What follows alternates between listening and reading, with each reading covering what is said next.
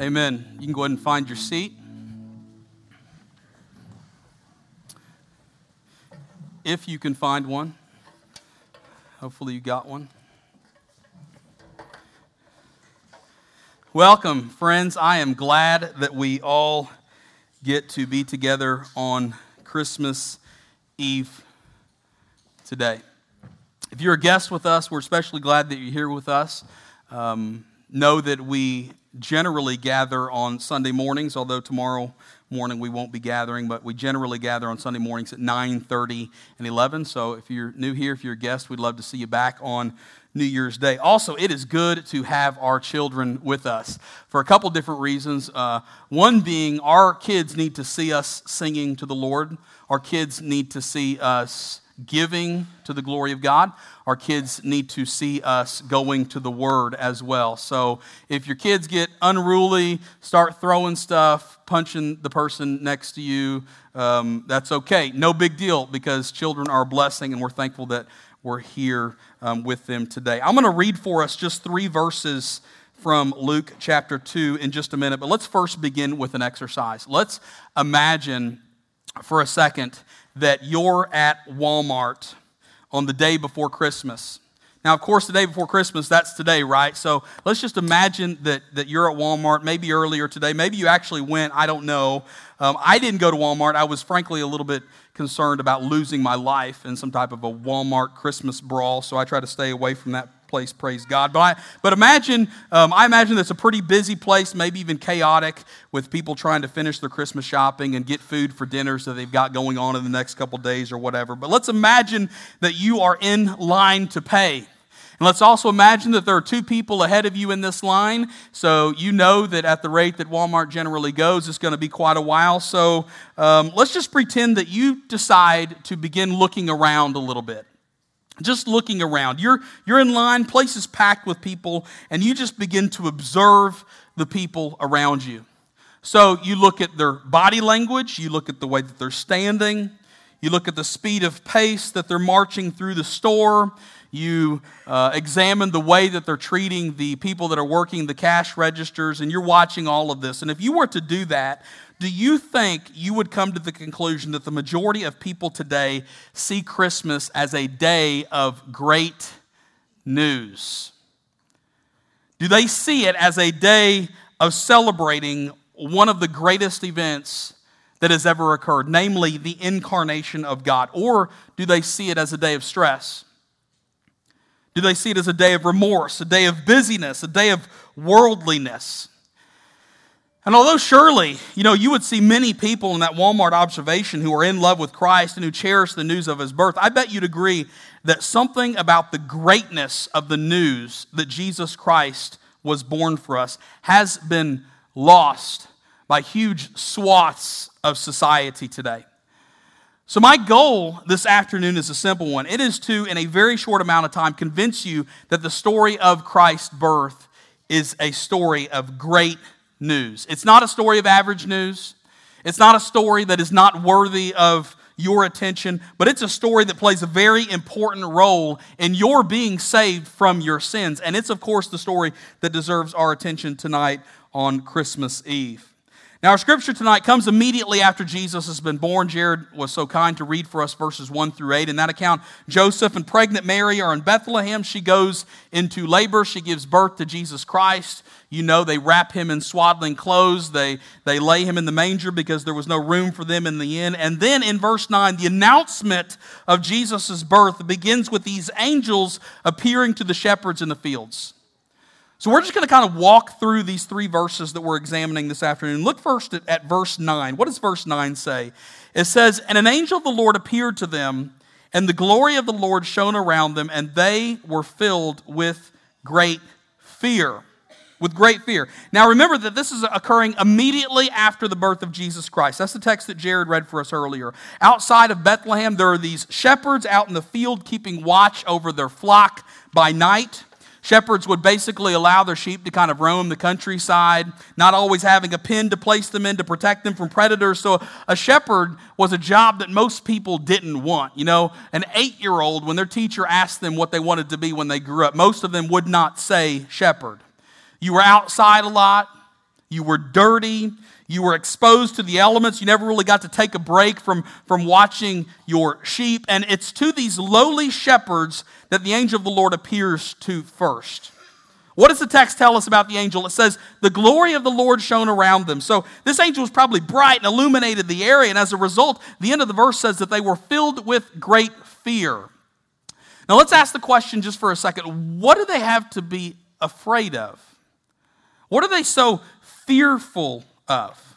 Well, it's one of the unfortunate ways that pop culture has changed the way we think about biblical concepts, but angels are kind of painted in society as being these nice beings with wings who kind of float around all the time. They keep you safe when you're in danger, and they're always looking out for your best interest. And this is kind of the way that TV and movies oftentimes make us think about angels and the way that they describe angels. But angels in the Bible are generally, not always, but generally showing up to kill someone. I mean, they're God's messengers, but they're also God's servants. And so often, when angels appear on the scene, it's not to comfort, it's not to protect, it's not to console, but it is to kill, it is to destroy. I mean, remember the 10th plague in Egypt in the book of Exodus. Remember 2 Kings chapter 19, verse 35, when the angel of the Lord kills 185,000 Assyrian soldiers in the middle of the night, most likely as they're sleeping. Depending on how exactly you read the book of Revelation, there may be a time in the future when angels of God are going to kill one third of the population of the world. So it's possible that these shepherds were in fear of this angel because of the bright light and the fact that the glory of God shone all around them in the middle of the evening. It's also possible that they know the Bible well enough to know that oftentimes when angels show up, it's because God is pouring out his wrath on the people.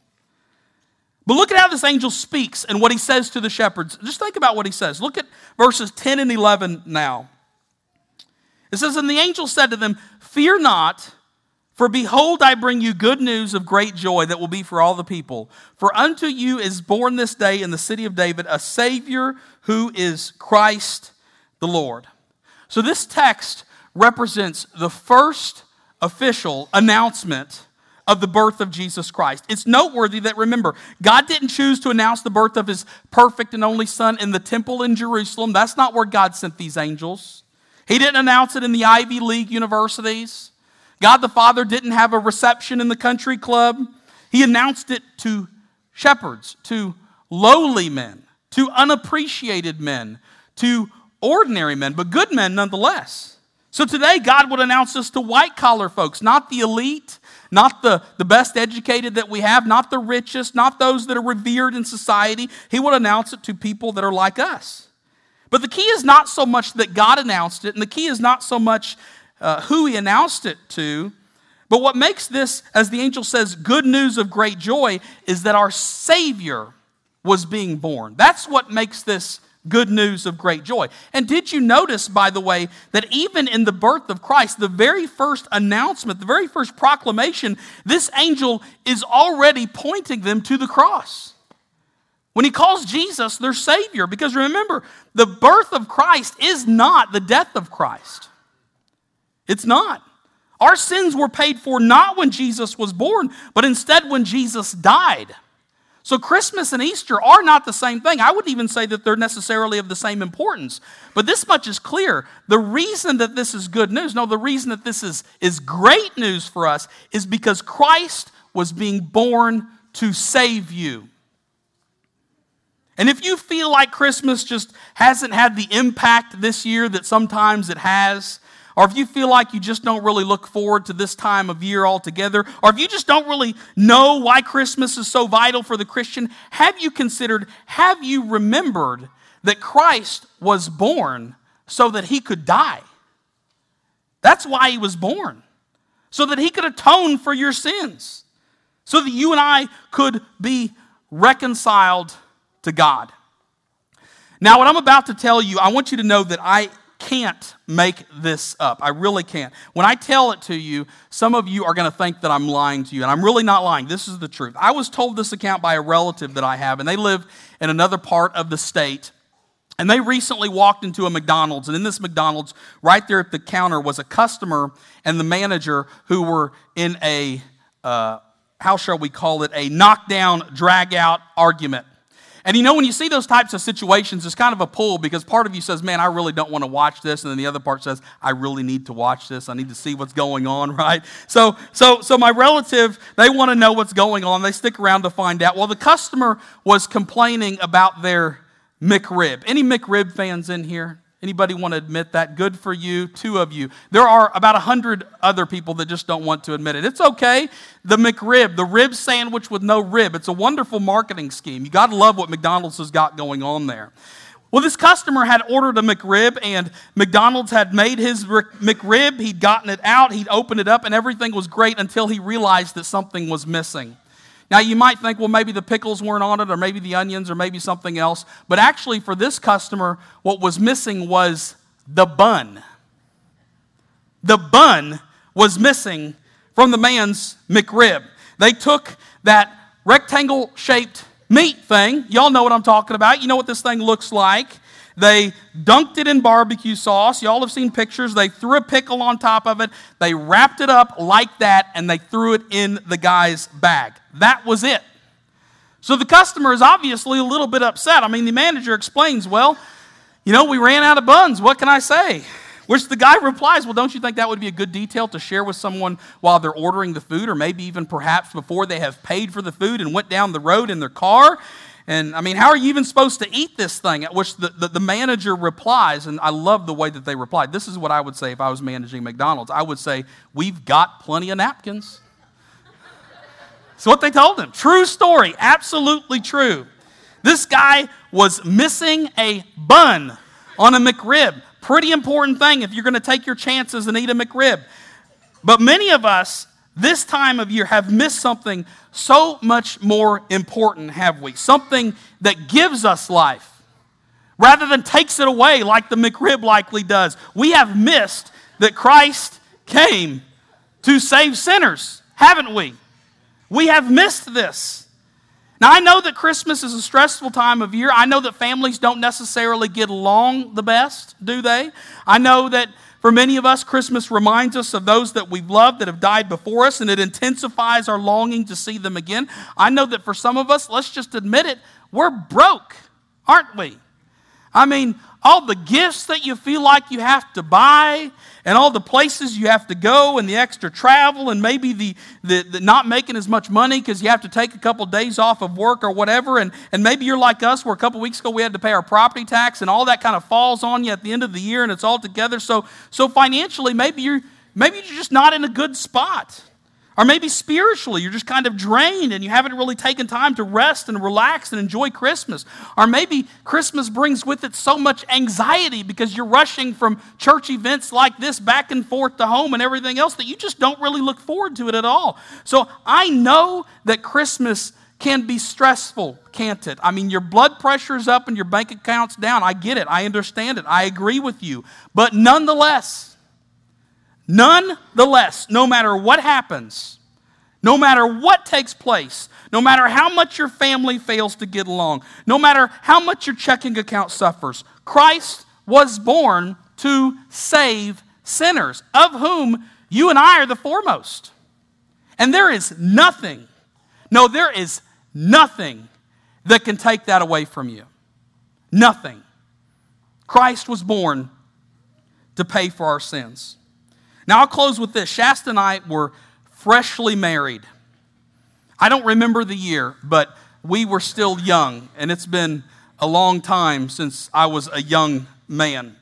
And one evening, a young woman comes knocking on our door. I open it, and she's holding a bucket of laundry detergent. Seems a little strange to me, but to each your own, you know, whatever. You can carry a bucket of laundry detergent if you want to.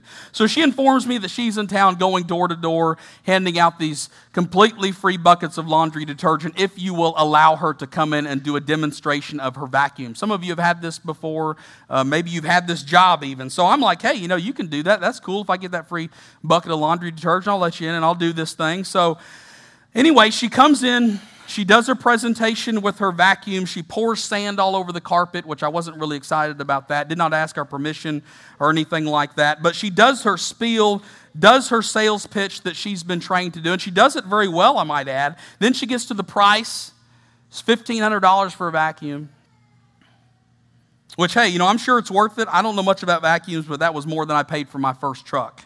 You know, so I'm thinking you're trying to sell these things on the wrong side of town, if you know what I mean. But I remember her presentation, and she would tell us about this vacuum with enthusiasm. And she had excitement in her voice, didn't she? And she seemed to even have joy in her heart as she demonstrated this awesome expensive vacuum. Now, granted, it might have been a manufactured joy. It might have been an enthusiasm that was present only because she wanted the commission that comes along with, with paying $1,500 for a vacuum. I don't know. But here's what I do know God coming to earth, no matter where he could have been born, no matter when he could have chosen to be born, no matter what exactly the details of the event look like, that event is great news because this baby would grow in wisdom and stature and would head to the cross to die as the Lamb of God, offering the perfect sacrifice for your sins and my sins, without which we would still be hopelessly lost. We would still be absolutely unable to be reconciled to God. That is great Advent news. So I want you to leave here and I want you to cherish it. I want you to share it. I want you to rejoice over it. I want you to teach it to these beautiful children that God has given us. I want you to tell it to all that will listen to it. And in just a second, we are indeed going to sing about it. So if you'd bow your heads and close your eyes, I'll pray for us, and then we will come together and we'll stand and we'll sing once again. Heavenly Father and Lord, we're thankful, God, for all that you are and all that you do for us. We know, we know, Lord, where this beautiful, wonderful baby, we know where its life would take it. We know that it wouldn't be a life of ease, a life of comfort. It wouldn't be a life of material blessing. It would be a life of suffering. It would be a life of pain. It would be a life of rejection. But Lord, it would also be a life that would provide everything that needed to be provided so that we could be in relationship with you. And Lord, we, as your people, are thankful for that. As we stand and as we sing together this evening, Lord, I pray that you would look down on this church. You'd look down on your people. You'd receive our song as worship. In Jesus' name we pray. Amen.